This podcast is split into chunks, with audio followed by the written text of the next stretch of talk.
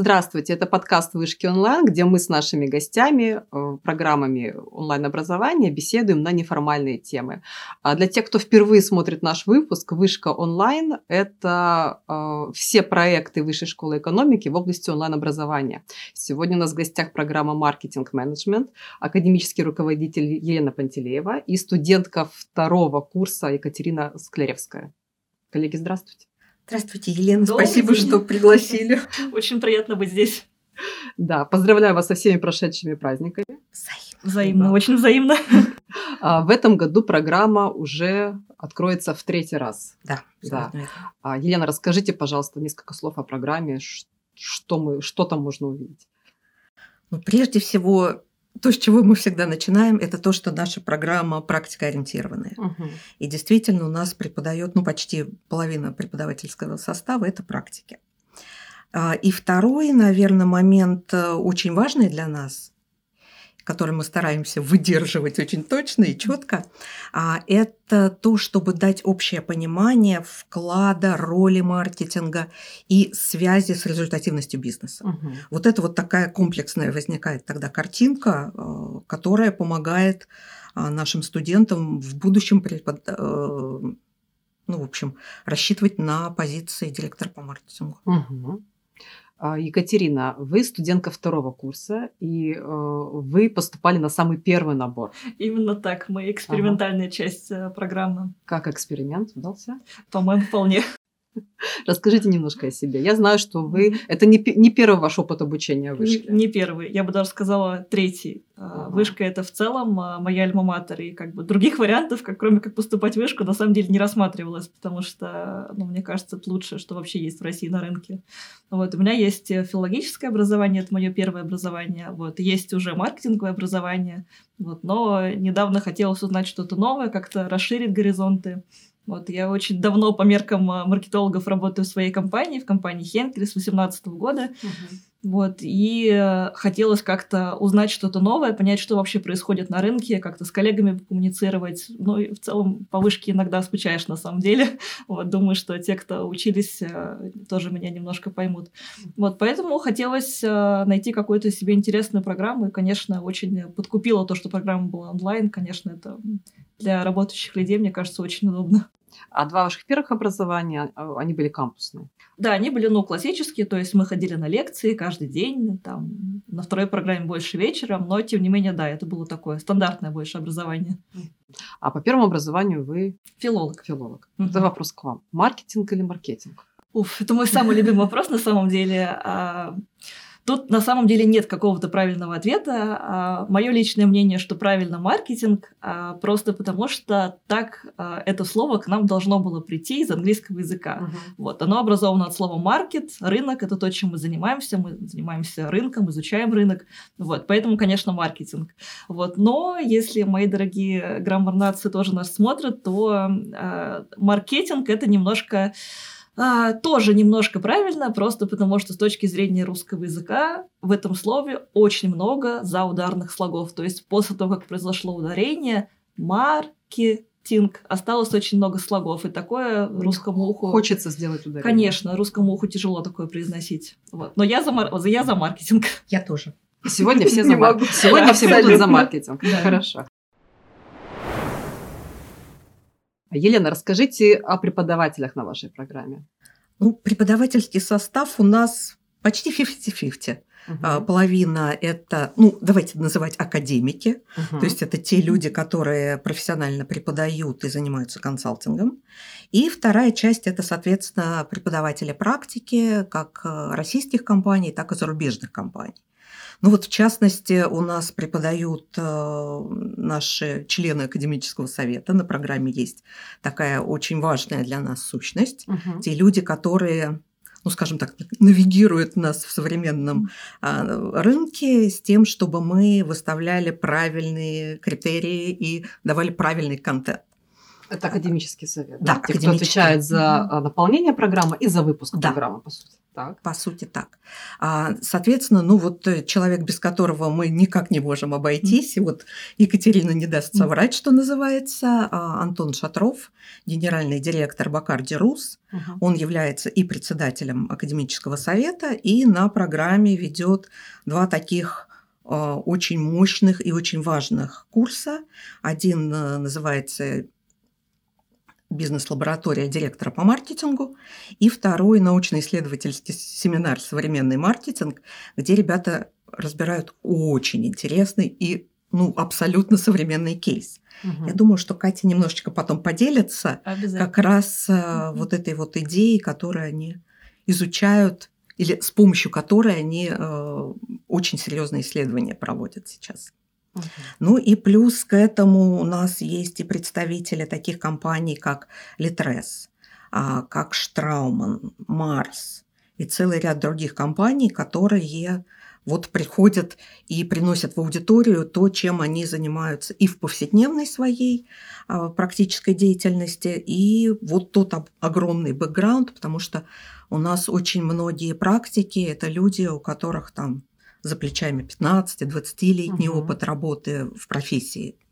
Поэтому здесь э, есть очень много таких возможностей для обмена опытом, для того, чтобы ну, действительно обогащать друг друга и какими-то знаниями, и, безусловно, отрабатывать какие-то навыки, ну, в общем, растить компетенции в целом. И это действительно, мне кажется, это дает огромные преимущества э, студентам нашей программы. Давайте, наверное, чуть подробнее об этих преимуществах. Программа практика ориентированная. Да, и, наверное, для наших слушателей будет понятно, что уже на первом курсе возможно а, общение с представителями рынка, с представителями компаний и даже, как я понимаю, работать над своими собственными проектами. Да, все верно. То есть у нас э, получается следующая такая общая логика, а, что у нас э, проектная деятельность пронизывает абсолютно все обучение. Угу. Проекты есть и в рамках отдельных дисциплин, и в рамках наших э, таких двух больших-больших ипостасей, а, так как э, курсовая работа и выпускная квалификационная работа. И вот э, Катиному курсу как раз здесь, ну уж она потом скажет, повезло, повезло. или не, не повезло. Нам повезло. Ну вот на первом году Фактически они работали с э, такими компаниями, ну, все выбирали просто те проекты, угу. которые им нравятся. А, это был и Тинькофф Банк, это была и компания Volvo Cars, а, это, скажем, был бренд Нутриция, бренд Estee Lauder. Угу. То есть много ну, интересных компаний, выбор, много интересных да, компаний. с которыми можно было вот поработать, опираясь в том числе на их внутреннюю информацию. А сейчас э, мы дали на этот год, на ВКР, возможность либо предложить свою компанию в качестве объекта, что, uh кстати, Катя сделала, uh или взять из того пула, который предлагаем мы. Ну и вот там, допустим, Катя принесла проект э, по компании Хенкель. Uh-huh. А у нас есть проект, там, допустим, по бренду Корега. Плюс к этому есть и компания Litres, которая тоже, кстати, у нас входит эм, в академический совет угу. нашей программы, и они дали даже три темы, и студенты с удовольствием взяли себе эту компанию в качестве объекта для исследования. А студенты в основном все работающие люди. Абсолютно. Но это очень удобно, когда можно принести просто собственный кейс, прийти со собственной компанией, собственным кейсом, да, и его исследовать. А, Катя, вы так и сделали. Да, и на самом деле очень ценно не только это, а и то, что тебя окружают люди, которые работают, в принципе, в том же рынке, что и ты, которые понимают, как функционирует российский бизнес, и можно банально прийти и посоветоваться. То есть, имея какую-то сложную задачу на работе, что-то, где ты сомневаешься, где тебе хочется услышать, услышать просто второе мнение от такого mm-hmm. же профессионала, который, ну, как бы, от Антона, например. Вот, это, конечно, очень ценно, что можно просто прийти и что-то обсудить.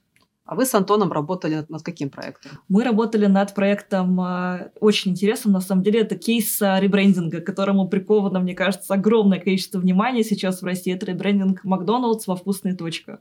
Угу. Это безумно интересный проект. В первую очередь интересен вниманием, которое есть к нему со стороны российской аудитории. То есть это очень любимый бренд в России. То есть нет такого человека, который не знает бренд Макдоналдс.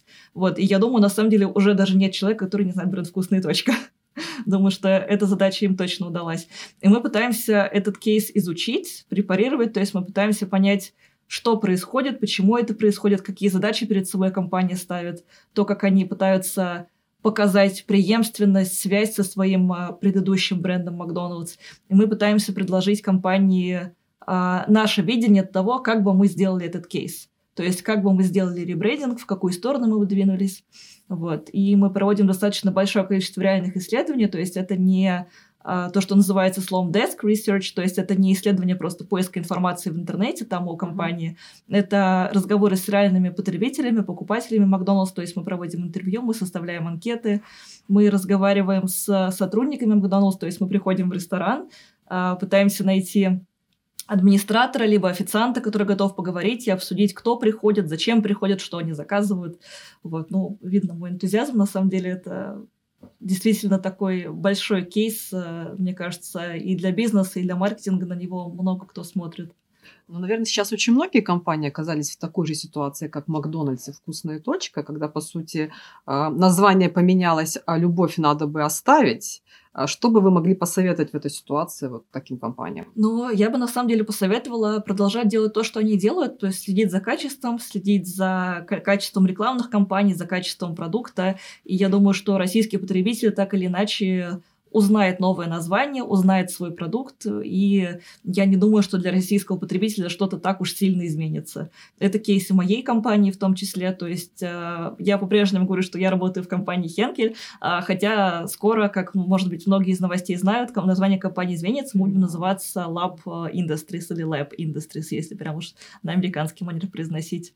Вот, хотя как бы каких-то глобальных изменений для компании это не означает. И на самом деле очень интересно рассматривать э, не только потребителей, не только как бы сотрудников, интересно изучать и коммуникационные материалы, которыми сейчас пользуются компании, и это вдвойне интересный кейс, потому что часть материалов, она, во-первых, осталась, то есть компания просто оставила те же рекламные материалы, те же ролики в интернете, в digital, которыми они пользовались, в ТВ, а, просто поменялся брендинг, то есть осталась абсолютно такая же картинка, похожий контент, абсолютно похожий контент. Да, поменялся брендинг, то есть поменялись места, где упоминался бренд, поменялась немножко цветовая гамма, потому что она отличается, то есть кадр так немножко перекрасили, но вот в целом ролик остался. Uh-huh. Появились новые интересные ролики, в том числе есть а, ролик, где у нас а, зритель может видеть двух близнецов в кадре, два молодых человека, которые каждый из них заваривает кофе, и потребителям, покупателям, которые приходят в ресторан, предлагается сравнить и увидеть разницу разницу, это на самом деле э, такой немножко вопрос-обманка, потому что Макдоналдс, вкусная точка хотят показать нам, что разницы никакой на самом деле нет. Поэтому в кадре есть два близнеца. Осталась, да. Абсолютно, mm-hmm. любовь осталась, продукт тот же самый, то есть то, что видят люди, это скорее в их э, голове то, что они как бы считывают с бренда, с коммуникации, нежели какое-то изменившееся качество. Ну, по крайней мере, это то, что э, позиция, которую туда пытается нести компания. Uh-huh. Елена, как вам кажется, вот те компании, которые оказались сейчас в такой ситуации, нужно такой же стратегии придерживаться? Ну, я бы сказала, что здесь нужно очень серьезно мониторить э, изменения потребительских предпочтений, mm-hmm. то, как действительно при, э, потребитель реагирует на вот эту вот новую старую сущность. Uh-huh. И если компании будут понимать, что на самом деле э, изменяется отношение потребителя, потребитель хочет что-то новое, uh-huh тогда нужно, конечно, э, постепенно пересматривать свой подход. И я думаю, что, опять же, в краткосрочной перспективе, ну, это правильный подход, да, пока сохранить как, как возможно статус-кво, mm-hmm.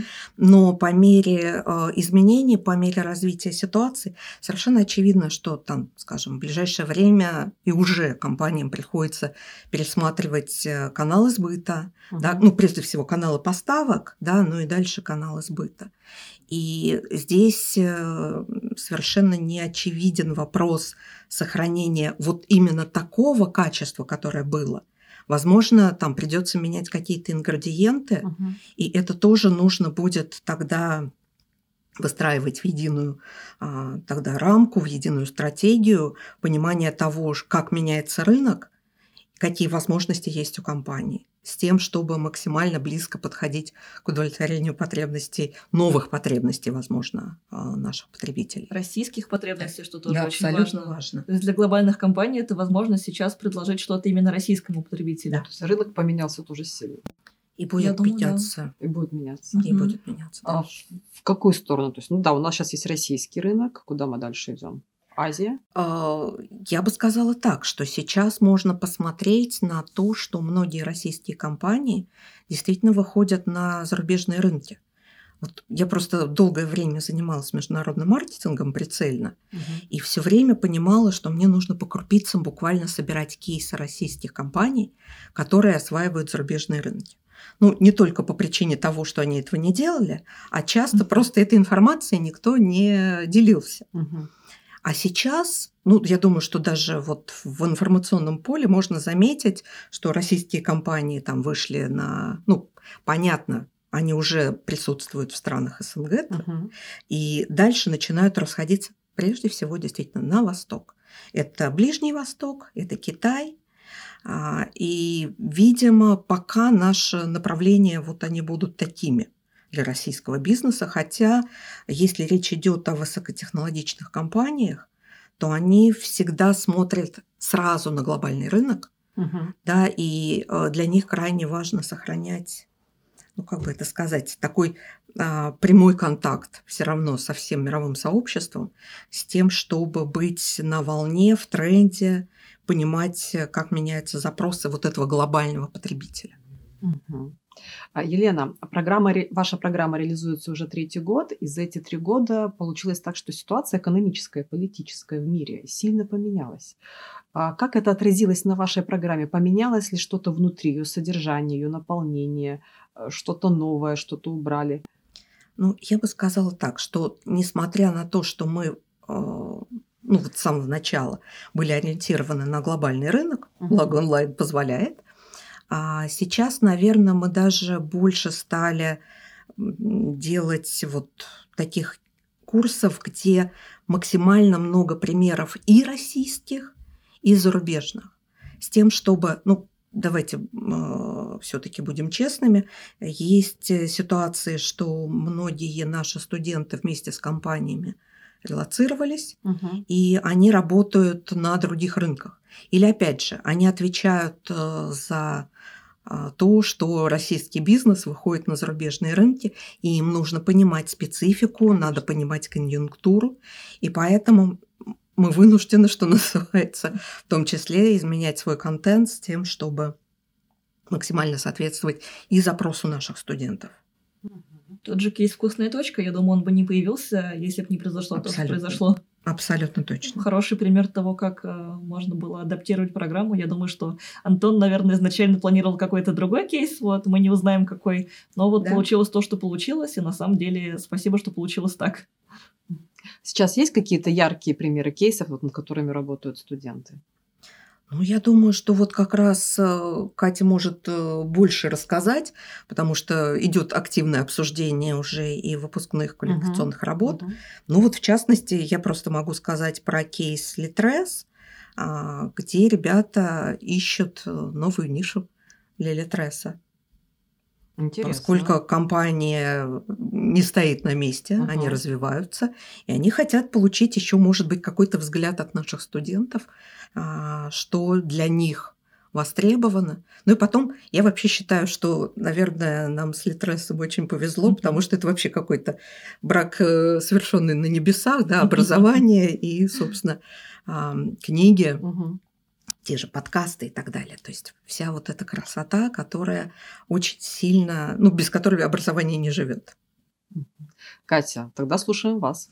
У нас сейчас проходит очень интересный курс по электронной коммерции. Вот мы, в принципе, я думаю, что все знают, в том числе и наша аудитория, что Яком рынки развиваются сейчас активно, после пандемии вдвойне активно, то есть мы видим просто взрывной рост э, Озона, Валберис, Яндекс.Маркета, Сбермаркета, mm-hmm. то есть все тех игроков, которые раньше развивались, развивались хорошо, но вот в последние два года произошел просто бум. Поэтому на эти рынки сейчас, на этот как бы сегмент рынка идет просто двойное внимание. В частности, то, чем мы занимаемся, мы в групповых таких проектах прорабатываем стратегию бренда на Яком площадке. То есть каждый выбирает себе Яком площадку для своей группы. Вот в частности, а, мы рассматривали Яком стратегию для Персила, то есть мы пытались представить, а, как персил, если бы он не присутствовал на Яком площадке, с какой стратегии нужно было бы выходить, какие инструменты были бы сейчас особенно актуальны, что есть, чем можно пользоваться, как идет потребитель. Это вообще интересная тема, то есть то, как а, потребитель начинает а, свой путь, как он контактирует с брендом, например, с тем же Озон, то есть видит ли он рекламу на остановке, видит ли он пуш какой-то в телефоне, то есть как вообще проходит весь путь потребителя от знакомства с брендом, знакомства с Озон или с продуктом, который присутствует на Озон, до, собственно, покупки. И на самом деле при работе с Якомом, и не только с Якомом, очень важно понимать, э, здесь э, я могу порекомендовать нашим слушателям курс, который у нас был с Еленой Константиновной, который назывался Omnichannel Customer Experience Management. То есть э, такое интересное слово здесь использовано омниканальность. Что это такое? Это такое интересное понятие, которое помогает маркетологу и, в принципе, любому человеку понять один, один важный момент в нашей работе. Это то, что у бренда, у компании компании должно быть в первую очередь одно сообщение, которое проходит через все каналы коммуникации с потребителем. А, я говорила о примере того, как человек идет а, мимо автобусной остановки и видит рекламу Озон. А, это пример одного контакта, который происходит у потребителя с брендом Озон или с продуктом, который присутствует на Озон. У наших потребителей, у нас всех с вами есть смартфоны, мобильные телефоны, ноутбуки. Мы видим огромное количество разных сообщений, и при работе с брендом, при работе с площадкой, ну, мы говорим сейчас об Озоне, но можно вставить любую другую площадку, которая вам нравится. Очень важно, чтобы было одно сообщение во всех точках контакта. Это и есть омниканальность. То есть это связанное восприятие у потребителя о бренде. То есть у потребителя складывается такая целиком картинка единого сообщения, которое, собственно, и приводит так или иначе к покупке через некоторое количество контактов. Угу, очень интересно. Какие дисциплины вам еще запомнились? запомнились? Мне запоминается из последнего у нас был а, курс, который вела а, наша коллега Мария, которая сейчас работает в американской а, рекламной компании. Вот. И она из личного опыта нам рассказывала о том, как на американских рынках, как на российских рынках работают с digital-рекламой, то есть с интернет-рекламой. Вот, это очень прикладной курс, и он даже, ну, лично мне был очень полезен, а, просто потому что, как правило, бренд-менеджер не настолько сильно вовлекается а, в различные диджитал-показатели. Мне было очень интересно узнать, а, попробовать посчитать самостоятельно то, что обычно в больших компаниях считается на стороне агентства. То есть это такие показатели, как кост за клик, цена за клик, mm-hmm. цена за контакт, цена за какое-то действие, которое потребитель выполняет на интернет-площадке. Вот к чему я все это рассказываю? К тому, что а, ну, наверное, многие понимают, э, даже не работая в маркетинге, что есть много разных инструментов в интернете, которыми можно пользоваться. Есть рекламные ролики, есть баннеры, которые мы с вами как потребители тоже видим. И, конечно, очень важно понимать эффективность этих инструментов, потому что у каждой компании есть бюджет, который нужно соблюдать, и без понимания того, какие инструменты эффективны, а какие нет, к сожалению, ничего хорошего из такой рекламной кампании не получится. Вот, поэтому курс по digital у в этом плане был очень ценен. Елена, какие курсы вы можете выделить, может быть, особенно? Ну вот те курсы, которые назвала Екатерина, очень важны с точки зрения понимания вот этой современной среды. Но я бы, наверное, еще э, обратила внимание на такие основополагающие дисциплины, такие как управление ценообразованием. Угу. В современном мире, опять же, куда мы без этого, а особенно с учетом того, что происходит падение доходов населения, да, угу. нужно очень серьезно контролировать издержки, например. А, другая дисциплина, о которой я бы хотела сказать, это дисциплина, которая, наверное, очень важна тем нашим студентам, которые, у которых есть свой бизнес, угу. прежде всего, ну и в целом те, кто работают в клиентских подразделениях. А, это дисциплина взаимоотношения в маркетинге и клиентская аналитика потому что этот курс дает вот э, понимание и возможность тоже в том числе обсчитывать различные показатели эффективности а, всяких э, мероприятий или, например, э, там, допустим, эффективность реферальной кампании. Да, мы с вами уже все абсолютно, да, стали mm-hmm. такими, а, кто-то апостолами брендов, да, которые очень любят mm-hmm. рекомендовать бренд а, своим друзьям, коллегам и так далее. И при этом можно ссылаться, да, на человека, что именно он дал вот этот вот промокод, uh-huh. и дальше уже компания может обсчитать, сколько человек, да, с какой стоимостью привел этот самый контакт. Uh-huh. Uh-huh. И таким образом мы уже фактически используем какого-то нашего клиента как человека, который приведет нам еще массу клиентов дополнительно. Этот курс вот действительно очень практикоориентированный. И я бы еще, наверное, назвала, а, там, скажем, курс B2B маркетинг. Почему? Потому что вообще в целом на рынке существует не так много предложений для людей, которые работают именно в сфере B2B, а это сфера, которая обладает своими специфическими чертами, и их нужно понимать. И здесь у нас вот как раз тоже преподаватель-практик, который прекрасно показывает и специфику потребителя на этом рынке, и специфику существующих закупочных центров, ну и, естественно, как строить предложение ценности на этих рынках. Угу. Вообще, если быть очень честной, я сейчас должна перечислить весь наш учебный план. Всю нашу программу. Ну, ну потому что я искренне... Я думаю, ссылку поставим на учебный искренне, план. искренне люблю и всех наших преподавателей, и мне кажется, они дают очень важный и ценный контент. Ага. А как вам кажется, почему преподаватели практики идут вот именно преподавать? Ну, по идее, у них, наверное, все в порядке в индустрии. Это да. Но нам невероятно повезло в том смысле, что мы привлекли людей с горящими глазами, которые за много лет работы в своих индустриях накопили столько опыта, столько каких-то интересных кейсов. И они действительно приходят в аудиторию и выплескивают Угу. Они делятся с удовольствием и своим опытом, да, из разных, ну, потому что многие суме, успели пройти там не только там поработать в одной компании, но и в разных mm компаниях отрас, э, в конкретной отрасли, либо там поменять уже несколько отраслей. И дальше начинается вот это вот и багаж, который у них накоплен, угу. и плюс тот практический опыт, который вот происходит с ними там на ежедневной основе. И это все вовлекается, вплетается в тот опыт, который есть у наших студентов. А каких студентов вы ждете на программу? Разных. Ну, правда, в разных, потому что это очень сильно обогащает общение. Да, это может быть с точки зрения преподавания, делает его более сложным, потому что нужно учесть вот этот разный бэкграунд. А с другой стороны, мне кажется, для студентов самих а, понимание, что у тебя рядом находится человек там из B2B, вот у вас человек, который работает в образовании, вот у вас а, в здравоохранении, вот в MCG. Угу. И это такой, получается, микс очень разных знаний, очень разного опыта, который обогащает. Ну ладно, если теперь по, поофициальней, немножко поофициальней, то я бы сказала так, что а, ну, у нас есть конкурс портфолио, угу. И поэтому есть три группы документов. То есть нам важно, чтобы у человека было высшее образование, не ниже бакалаврского угу. уровня. Ну, это требование общее Конечно, по да. магистратуре. Абсолютно верно. А, мы смотрим на достижения наших абитуриентов. И достижения мы смотрим в двух разрезах. Это то, что касается образования – а, допустим, если человек любит как раз онлайн и сам проходил различные курсы на э, различных платформах, это все в копилку. Угу. Опять же, там э, уровень владения английским языком. Поскольку у нас все-таки есть несколько дисциплин на английском языке Программа в нашей программе. Да, абсолютно верно. Есть англоязычные Но может, есть возможность выбрать англоязычные дисциплины. Угу. Они по выбору. Да. Угу.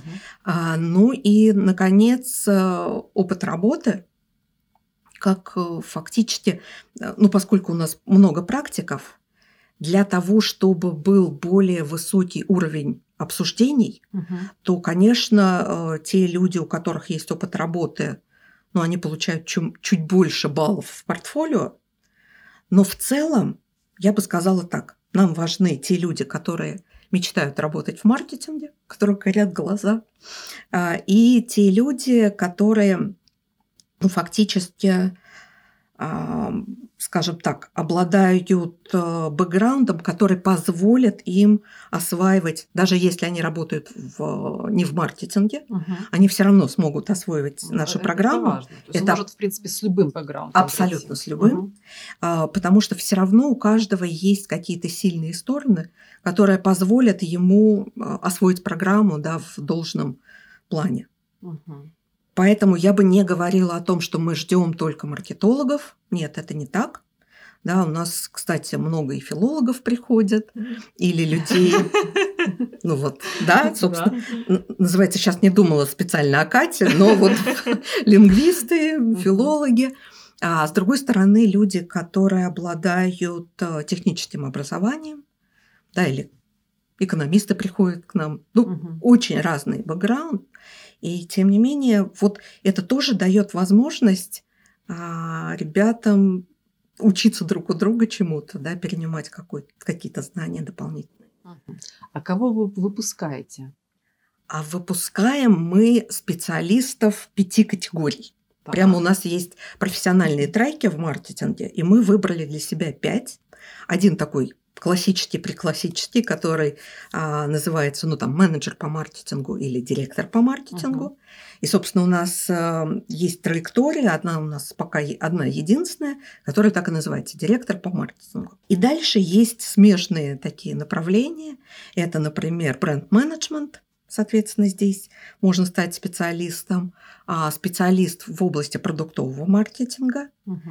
специалист в области клиентского опыта слэш а, обслуживания клиентов. Это аналитика, одно из очень важных направлений сейчас, которое прямо, наверное, требуется теперь уже просто любой компании. Угу. Вот, собственно, мы берем вот этот пул и э, даем компетенции, которые необходимы вот этим профессиональным трекам. Катя, какое у вас направление? Я бренд-менеджер. Приходила на программу младшим бренд-менеджером выросла, соответственно, до бренд-менеджера. За не полтора года. За полтора года, да, даже чуть-чуть побыстрее получилось, вот, не, не так давно произошло. Вот, но я бы не назвала себя на самом деле бренд-менеджером, потому что мы компания-производитель, поэтому мы занимаемся не только брендингом, то есть мы занимаемся разработкой продукта в том числе. Я бренд-менеджер бренда Персил, uh-huh. поэтому все, что вы видите на полке, а, было придумано и разработано мной, ну, соответственно, в команде. Я не одна на бренде Персил.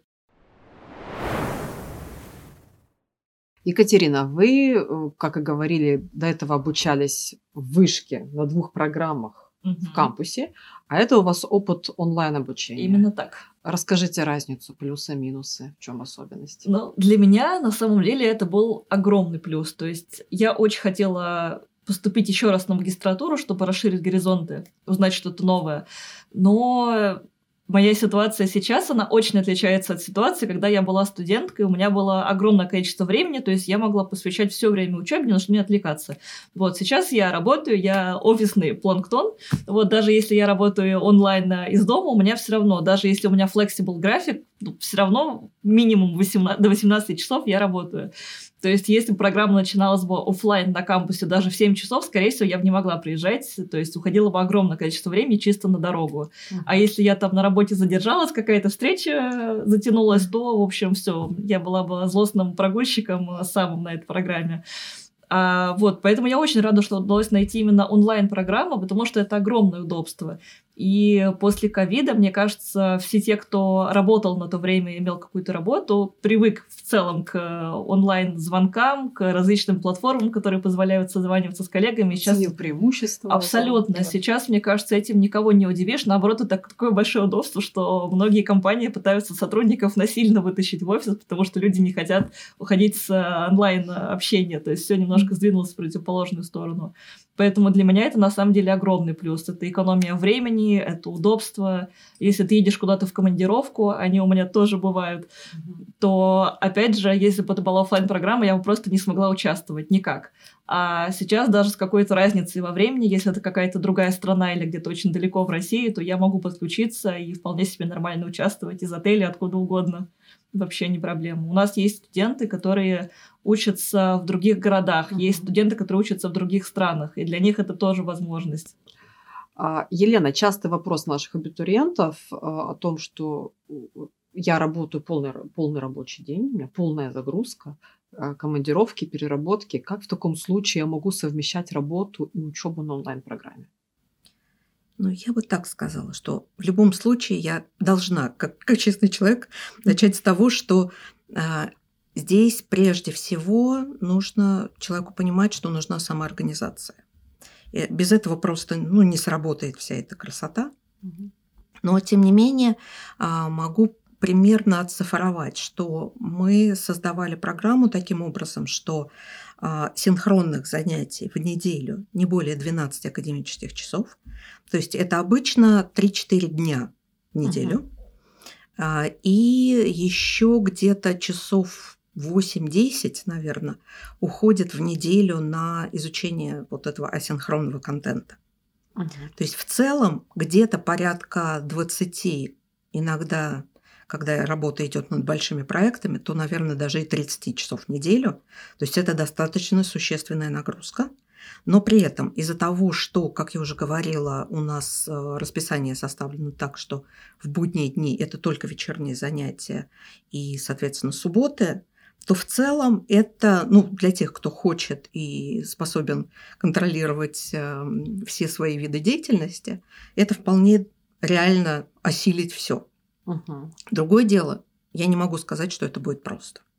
Ну, мы говорим все-таки о магистрском образовании. Это студенты очной формы а, да. обучения. Поэтому, конечно, здесь должно быть понимание, что нужно вкладываться в, в этот Абсолютно процесс. Так.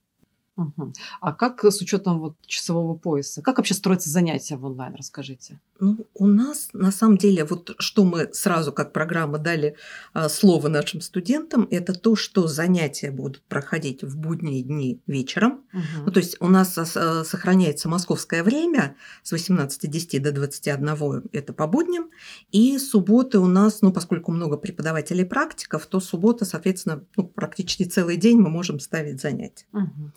А дальше у нас есть э, платформы, ну, поскольку на нашей программе принята система синхрон плюс асинхрон, то есть часть контента наши студенты осваивают откуда хотят, когда хотят. Ну, в общем, абсолютно в собственном угу. режиме, да, здесь они полностью свой... Заходят в свой личный кабинет, да, а там абсолютно уже верно. информация не подготовлена. Да. Там, соответственно, выложены видеолекции, там есть дополнительные материалы, угу. там есть то, что называется third-party видео, да, то есть что-то, что не произведено нами, но преподаватель считает очень важным угу. показать. То есть вот здесь э, это тот контент, которым управляют студенты самостоятельно. И есть тот контент, который происходит вот здесь и сейчас в режиме реального времени, угу. соответственно, тоже на онлайн-платформах, а с возможностью не только преподавать на потоке, когда мы сразу видим всех наших студентов, но и разбивать их на отдельные группы. Угу. Ну, вот классическая работа в мини-группах, угу, особенно когда там разбираются какие-то кейсы, это очень удобно. И опять же, есть возможность использовать э, различные инструменты, такие как, ну, скажем, тот же Миро, да, или какие-то другие, где э, в, в такой искусственной среде, но тем не менее абсолютно живой, потому что позволяет общаться а, удаленно всем, да, и делать один проект совместно. Угу, угу. Это вот, мне кажется, очень тоже такой полезный инструмент, который облегчает работу в целом групповую работу, при том, что все находятся в разных точках и земного шара в том числе. А вот по поводу групповой работы, часто, когда выбирают между кампусным и онлайн-образованием, мы слышим ну, такой вот вопрос о том, что в онлайн я не буду общаться с одногруппниками, а как же общение, как же студенческая жизнь? Ну, это на самом деле неправда. Но, во-первых, э, общаться можно и нужно. У нас э, за счет, как в первую очередь, большого количества групповых работ, практически все занятия проходят в группах, ты просто потихоньку знакомишься со всей группой. То есть у тебя, например, одновременно 5 проектов на год, и у тебя 5 разных групп. Вот так потихоньку со всеми студентами ты знакомишься, со всеми разговариваешь, узнаешь, кто чем занимается, кто в чем силен. Как-то вы пытаетесь группу даже подобрать, которая вам больше подходит как-то по духу, по образу мышления, по опыту, пытаетесь составить как-то так, чтобы у каждого была своя сильная сторона. Вот, поэтому это очень интересно. А, что касается того, что нет общения, я бы вообще не согласилась, потому что мы уже несколько раз встречались и в Москве, и в Санкт-Петербурге, то есть мы делали себе такие студенческие сходки в ресторанчиках разных. Даже один наш коллега, который, по-моему, он то ли владелец ресторана, то ли управляющий ресторан, он назвал свой ресторан, и мы там тоже сидели, обсуждали, вот сделали немножко продаж нашему коллеге. Вот. Есть вообще курьезные случаи, когда я ездила на январских праздниках в отпуск в Санкт-Петербург и просто случайно, абсолютно просто, сидя в пиццерии, в кафе, увидела там свою однокурсницу. Угу. мы не сговаривались, мы не договаривались. Она вообще на следующий день уезжала по-моему, в Сибирь куда-то, в Шерегеш, кажется, или что-то такое.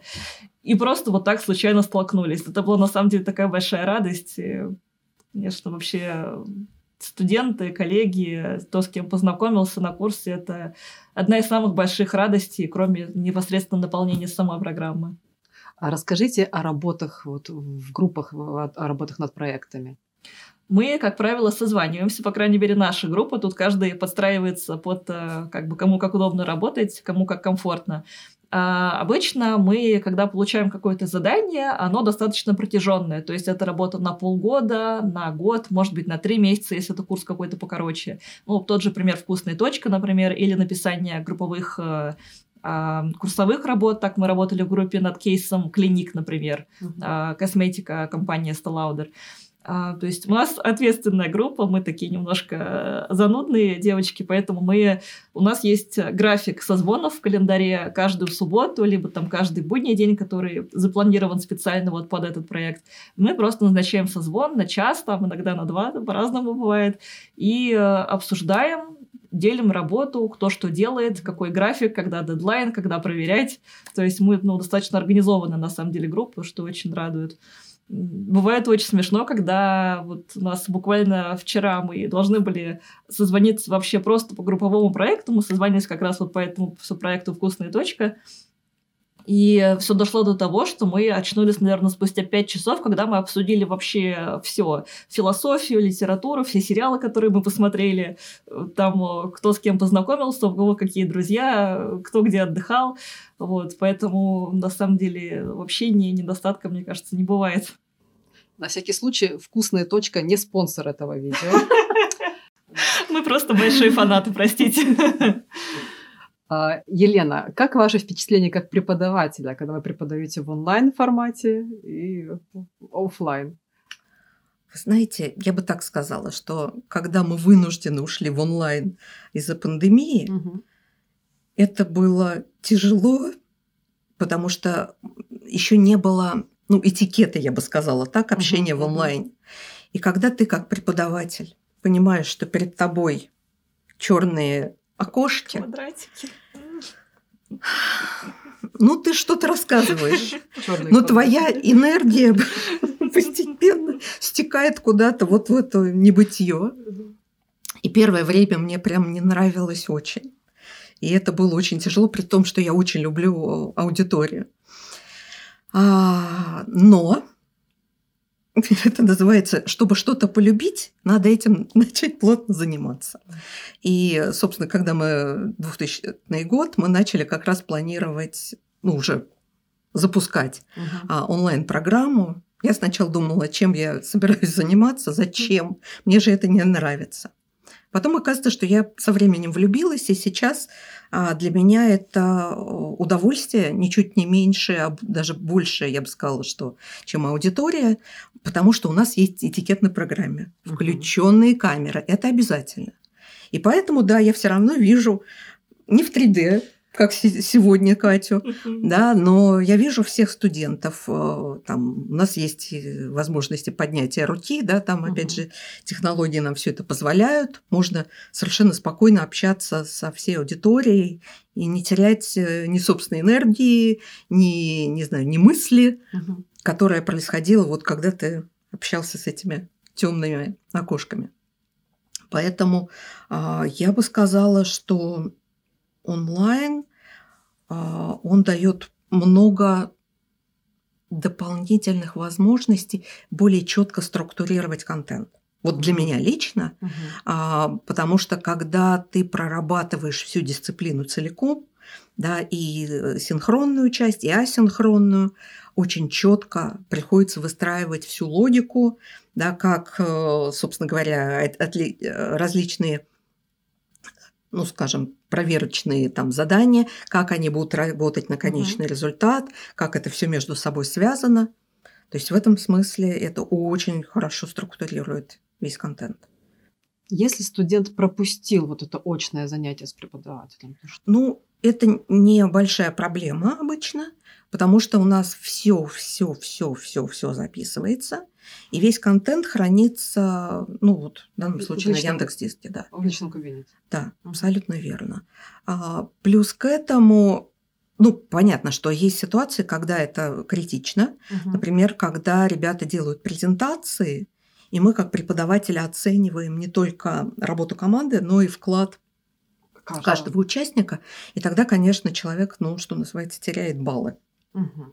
Но это его выбор. Мы здесь мы работаем со взрослыми людьми, и это, в конце концов, не их задача что-то взять от нас в том числе. А какой средний возраст студента на программе? Ну, у нас первый поток был чуть постарше, вот э, на Катином потоке 28, угу. сейчас 25. 25. Да. То есть я бы сказала, что чуть-чуть все равно, если мы сравниваем с очными программами, чуть-чуть более возрастной контингент. Ну, тоже такие постопотные люди, которые да. уже пришли со своим да. бэкграундом, ну, может быть, не одним уже и высшим образованием. Кто-то, да, кто-то, ну вот в группе, которая у нас сейчас, там у нас порядка 40%, э, даже больше, наверное, ребят, которые пришли, вот что называется, с бакалаврской скамьи, угу. да, сразу к нам.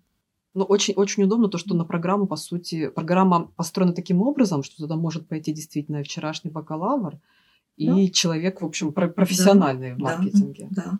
Думаю, что от человека зависит. Каждый для себя mm-hmm. что-то находит. Есть и более такие фундаментальные программы, фундаментальные курсы для тех, кто пришел с бакалавриата или вообще не работал до этого с маркетингом хочет вообще составить представление о профессии, mm-hmm. там, переквалифицироваться, например, с экономиста на маркетолога. Вот. Есть э, курсы, которые больше интересны для тех, у кого уже есть какой-то опыт, и людям интересно просто понять, что вообще происходит на рынке, куда можно еще двинуться, какой опыт есть у коллег. Поэтому думаю, что каждый для себя что-то найдет. И вы знаете, мы обычно, а, ну почти во всех дисциплинах, стараемся делать курс как ну, условную матрешку.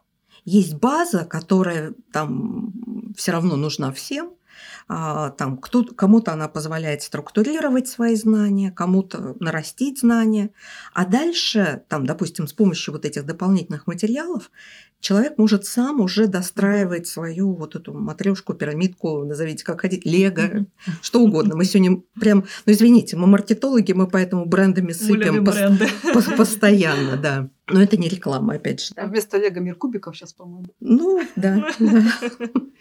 Вот, поэтому здесь получается, что если человек хочет углубиться, у них всегда есть возможность. Да, опять же, преподаватель на, как на расстоянии форума или там на расстоянии э, вот этого очного занятия, ну, очного экрана. имеется экрана, да, там, ну неважно. Мы всегда поможем углубиться, дать дополнительную какую-то литературу, там, порекомендовать какие-нибудь подкасты или еще что-то. А, коллеги, сейчас большое количество онлайн-курсов, наверное, по маркетингу их очень много. И, наверное, логичный вопрос, а нужно ли мне академическое образование, если я могу пойти взять там три курса, пять курсов по три месяца, и ну, потрачу, может быть, э, меньше времени на это вложу меньше времени. Я бы не рекомендовала. Мне кажется, такие курсы немножко, даже если, может быть, это немножко жестоко звучит, немножко даже портит имидж профессии.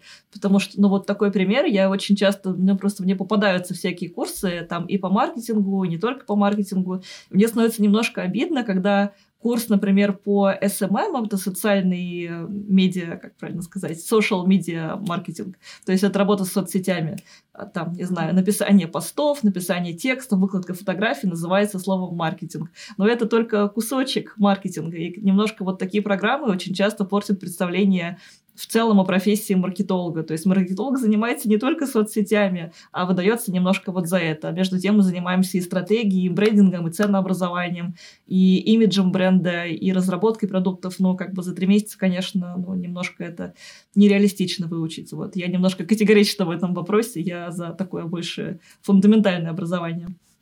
Ну, я, называется, очень странно сейчас выступлю. Я за фундаментальное образование, но я понимаю, что есть люди, которым нужна таблетка. Вот тех я бы отправляла как раз э, в эти компании, потому что действительно за два месяца можно какую-нибудь а, конкретный навык отработать. Угу. Вполне это возможно.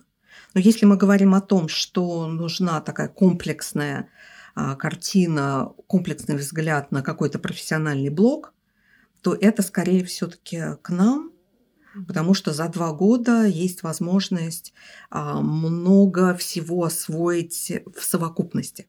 То есть, понятно, не просто там вот эта вот маленькая задачка, как решается, а понятно, как взаимосвязаны разные специализации в маркетинге. Их же очень много, то есть это уже исчисляется сотнями. Мелкие какие-то есть направления, такие узкие специализации. И поэтому есть возможность понять всю картину в целом. И опять же, место вот этой всей маркетинговой картине в управлении бизнесом. Но я, опять же, я ни в коем случае не могу говорить о том, что я против там Эдтеха, потому что Эдтех э, ну, во-первых, для нас классные конкуренты, а, потому что мы смотрим, что у них хорошо получается, мы смотрим, а, что мы делаем по-другому. То есть это для нас возможность оценивать ну, такую глобальную конкурентную среду и смотреть, что хорошего есть у них, что лучше у нас. То есть мы учимся у них. А с точки зрения того, как использовать э, онлайн-курсы отдельные, вот, на мой взгляд, самое правильное – это если тебе нужно за короткий срок какую-то задачу научиться решать. Вот тогда можно. Ну, в конце концов, мы же тоже прекрасно понимаем, что у дирекции по онлайн-обучению выше есть огромный перечень дисциплин коротких. Тоже это хороший способ. И, кстати, мы же берем эти дипломы в качестве наполнительных элементов в портфолио. Вот, кстати, давайте, наверное, о поступлении на программу. Когда открывается набор на программу, что нужно сделать э, желающим поступить? Ну, набор открывается 1 апреля. 1 апреля. И это не шутка. Действительно, 1 э, апреля начинается прием, но он достаточно продолжительный до середины сентября. И это конкурс портфолио. Соответственно, в портфолио по нашей программе входит 5 ключевых блоков – начиная от трех блоков э, документов, про которые я уже немножко сказала, это как раз а, высшее образование, нужно доказать свое. Любое. Абсолютно любое. Угу. Дальше это блок достижений. То есть одна составляющая – это образование, другая составляющая – это какие-то личные достижения. Ну, допустим, а, человек на работе руководил каким-то проектом, и просто он тогда может принести рекомендательное письмо, где его руководитель прописывает, что там, допустим, руководил или участвовал в таком-то проекте, достиг таких-то результатов. Или это может быть там, допустим, выступление на научно-практической конференции. Это может быть какая-то публикация. То есть здесь тоже довольно широкий спектр, как показать свое такое а, свой бэкграунд, но именно в части достижений. Угу. И третье – это а, то, что бумажками, что называется, доказывается, это а, опыт работы. Ну, тут мы берем копию трудовой книжки или копию договора, где мы просто должны посмотреть, чем человек занимался или занимается, продолжает заниматься, какими навыками он владеет, да, и в какой период, какой стаж у него есть. Угу. Но два самых важных элемента, они про другое. Это про мотивацию. У нас, наверное, э, программа отличается здесь от многих других. Мы просим мотивационное письмо в видеоформате.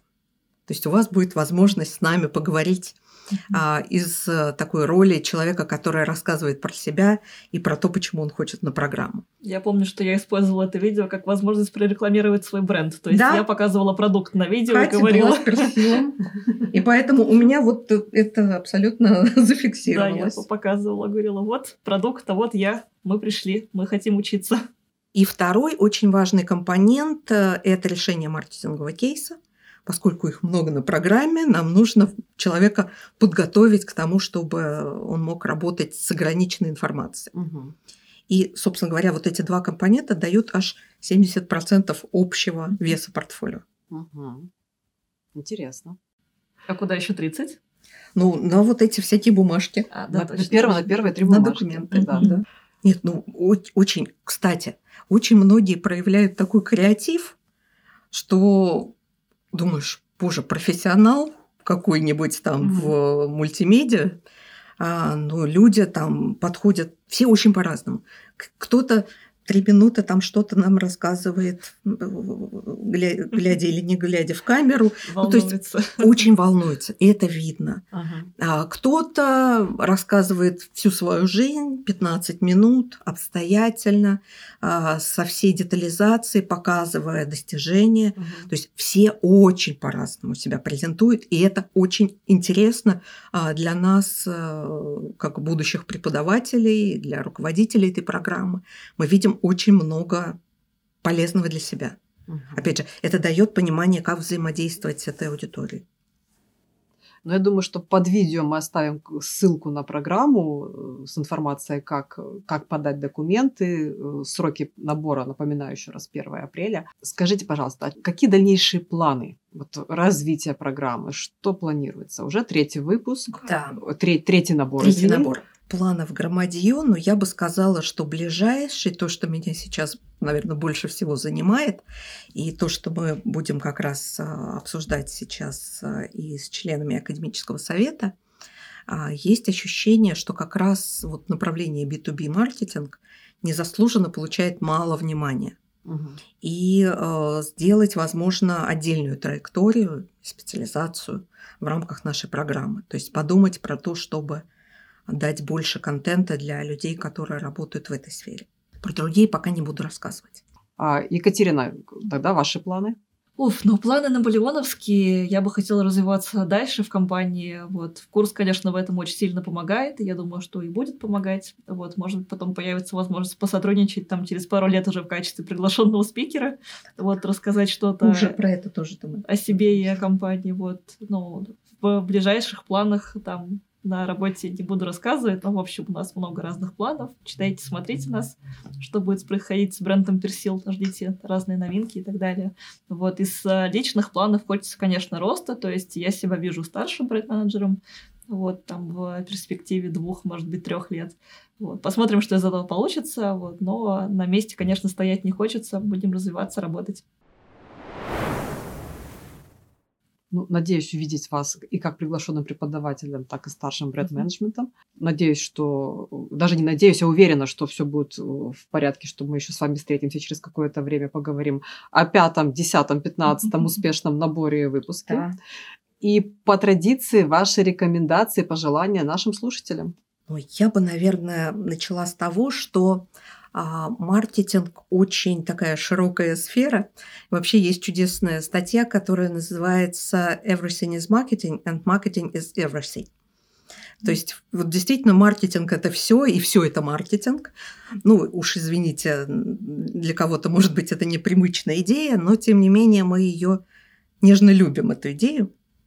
И поэтому э, очень активно рекомендуем не только, допустим, какую-то маркетинговую литературу, но и маркетинговые, или так, различные фильмы, сериалы, в которых есть маркетинговые идеи, и есть возможность, что называется, в кино проверить и посмотреть, как работают эти самые маркетинговые идеи. Ну, наверное, самый известный фильм из такого ряда – это «Что хотят женщины», где прекрасно показано, что если слышать своего потребителя, то можно создать прекрасную рекламу, ну и, естественно, в основе должен быть прекрасный продукт, который будет удовлетворять эти самые потребности. Ну, из, наверное, такого более современного я бы порекомендовала сериал «Ломка», но здесь как раз вот, наверное, такой антипример, как продажи и маркетинг могут а, создать а, имидж для очень опасного продукта. Поэтому здесь есть еще и вот эта этическая сторона. Можете как раз, для кого это будет интересно, попробовать. Ну и, наверное, такой совсем уж очень странный, а, странная рекомендация из уст преподавателя, да, это такая билетристика Софи Кинселла, а, ее серия про шопоголика. Это абсолютно такая маркетинговая литература, которая позволяет понять именно э, мотивацию потребителя и дальше, как он идет с этой мотивацией в ритейл. Ну и, наверное, я бы расширила, если позволите, свои рекомендации за границей именно вот образовательной сферы. Хотя это тоже образовательная сфера. А просто я уже 10 лет э, занимаюсь театром и, собственно, сама выхожу на сцену. И мне очень помогают э, подкасты, ну, например, такие как «Белая студия», с тем, чтобы услышать, увидеть, не, ну, не только а, актеров и режиссеров, а, которые рассказывают про профессию и скорее даже про ту мотивацию, которая их привела в профессию или которая позволяет им прожить роль изнутри, понять какие-то вот такие интересные, нестандартные, может быть, моменты, внутренние противоречия. Это вот для меня такой источник вдохновения, который я бы вполне могла рекомендовать. Ну, кстати, «Белая студия» вполне себе канальный вариант, да, то есть вы можете посмотреть и по телевизору, да, и послушать подкаст, а можете посмотреть это видео там в интернете, то есть по-разному найти их. А вы выходите на сцену, в каких постановках вы участвуете? Ну, вы знаете, разные. Ну, наверное, из таких пьес, которые могут быть на слуху, это «Кто боится Вирджинии Вульф» угу. а, или «Как бы нам пришить старушку». Э, вот. Я собираюсь как раз театр на как, как бы нам пришить старушку. Ну, прекрасно. Ну, видите, как совпало, интересно. Вот, ну, то есть много э, такой классической литературы.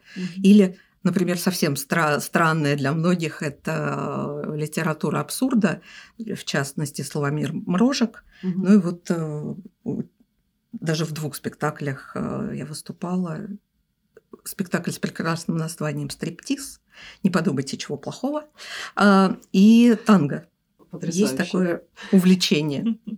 Еще одна влюбленность.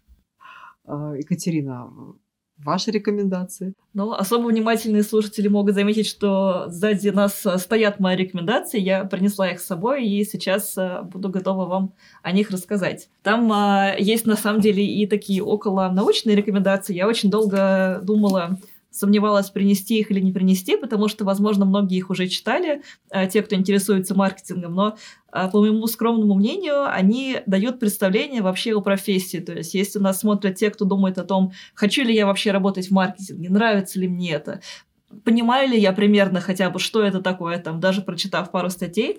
Вот, в принципе, а, Фил Барден и Джек Траутел Райс — это те книги, которые будут интересны, их можно почитать, а, даже не имея какого-то сильной, сильного отношения к маркетингу, можно обладать любой профессией. Вот, они дадут представление о том, а, нравится вам такое или нет, и покажут вам, как вообще думают маркетологи. Там большое количество различных интересных кейсов, там есть бренды, которые в том числе есть в России, которые есть в мире, которые вы знаете. Там есть разные кейсы, которые можно посмотреть, почитать и знакомиться. Вот. И на самом деле у меня еще есть с собой э, две художественные рекомендации, потому что я тоже придерживаюсь мнения, что э, маркетинг это все, маркетинг это наша жизнь. Вот, мы работаем с потребителями, мы, как маркетологи, мне кажется, должны наших потребителей знать, понимать. Э, и я за то, чтобы маркетолог читал поп-литературу и смотрел даже самые плохие сериалы, даже если, даже если не нравится. Если аудитория их смотрит, мы тоже должны их смотреть. Вот. Но это на самом деле хороший пример. Это не, не пример плохого фильма, сериала, плохой книги. Это пример очень хорошей книги. А, Терри Пратчет, Нил Гейман «Благие знамения» или «Good Omens». У меня тут английский вариант. А, очень интересная книжка, всем рекомендую. Там много разных а, отсылок к культуре, к истории, к литературе. То есть, мне кажется, маркетолога это вообще супер интересно читать, потому что там можно увидеть много отсылок разных к произошедшим разным событиям, таких а, пасхальных яиц, как говорят сейчас вот, современная молодежь. А, и есть у меня тоже, тоже интересная рекомендация. Дюна, Фрэнк Герберт. Мне она была интересна тем, что там а, очень много разных э, философских, политических вопросов. То есть там, а, мне кажется, можно очень-очень глубоко закопаться, и там кроме фэнтезийного самого сюжета, и кроме там героев интересных, там можно очень много интересных найти отсылок к событиям, которые происходили в мире, в США, вот в те времена, когда жил Фрэнк Герберт. Вот, поэтому вот такие рекомендации, думаю, что вам будет интересно. В принципе, я за то, чтобы смотреть и читать все. Вот, если говорить тоже о сериалах, вот последую тоже примеру Лены Константиновны, а, Всем рекомендую сериал «Мэдмен» или «Безумцы» с Мэдисон Авеню, его перевели на русский язык. А, это сериал про нас, про маркетологов. Рекламщикам тоже очень будет интересно, медийщикам, тем, кто работает в рекламных агентствах или хочет работать. А, это сериал, действительно, который показывает очень много разных историй, которые происходили в маркетинге, в основном в США, но и в мире тоже. И там есть реальные, настоящие примеры маркетинга, там есть живые компании, там есть э, компании американские в основном, там есть компании европейские. Можно посмотреть, как вообще работает маркетолог вживую, в реальности. Ну и сам по себе это реально очень интересный сериал. Там, кроме маркетинга, много разных э, смешных жизненных ситуаций и не смешных тоже. Так что думаю, что тоже будет интересно. Вот такие рекомендации. Спасибо большое. Спасибо за ваши рекомендации рекомендации, за то, что были сегодня нашими гостями, все интересно рассказали. Тогда будем встречаться, увидимся, наверное, в, след- в следующем учебном году абсолютно точно. Спасибо большое. Мы прям были рады здесь побывать. Спасибо, что пригласили, было интересно. Коллеги, напоминаю, что это был подкаст Вышки онлайн. Сегодня у нас в гостях были представители онлайн э, магистрской программы маркетинг-менеджмент. Э, Елена и Екатерина, спасибо еще раз. Вся информация о программе, о рекомендованных книгах и сериалах будет у нас в описании под видео. Остаемся на связи. Ваша Вышка онлайн.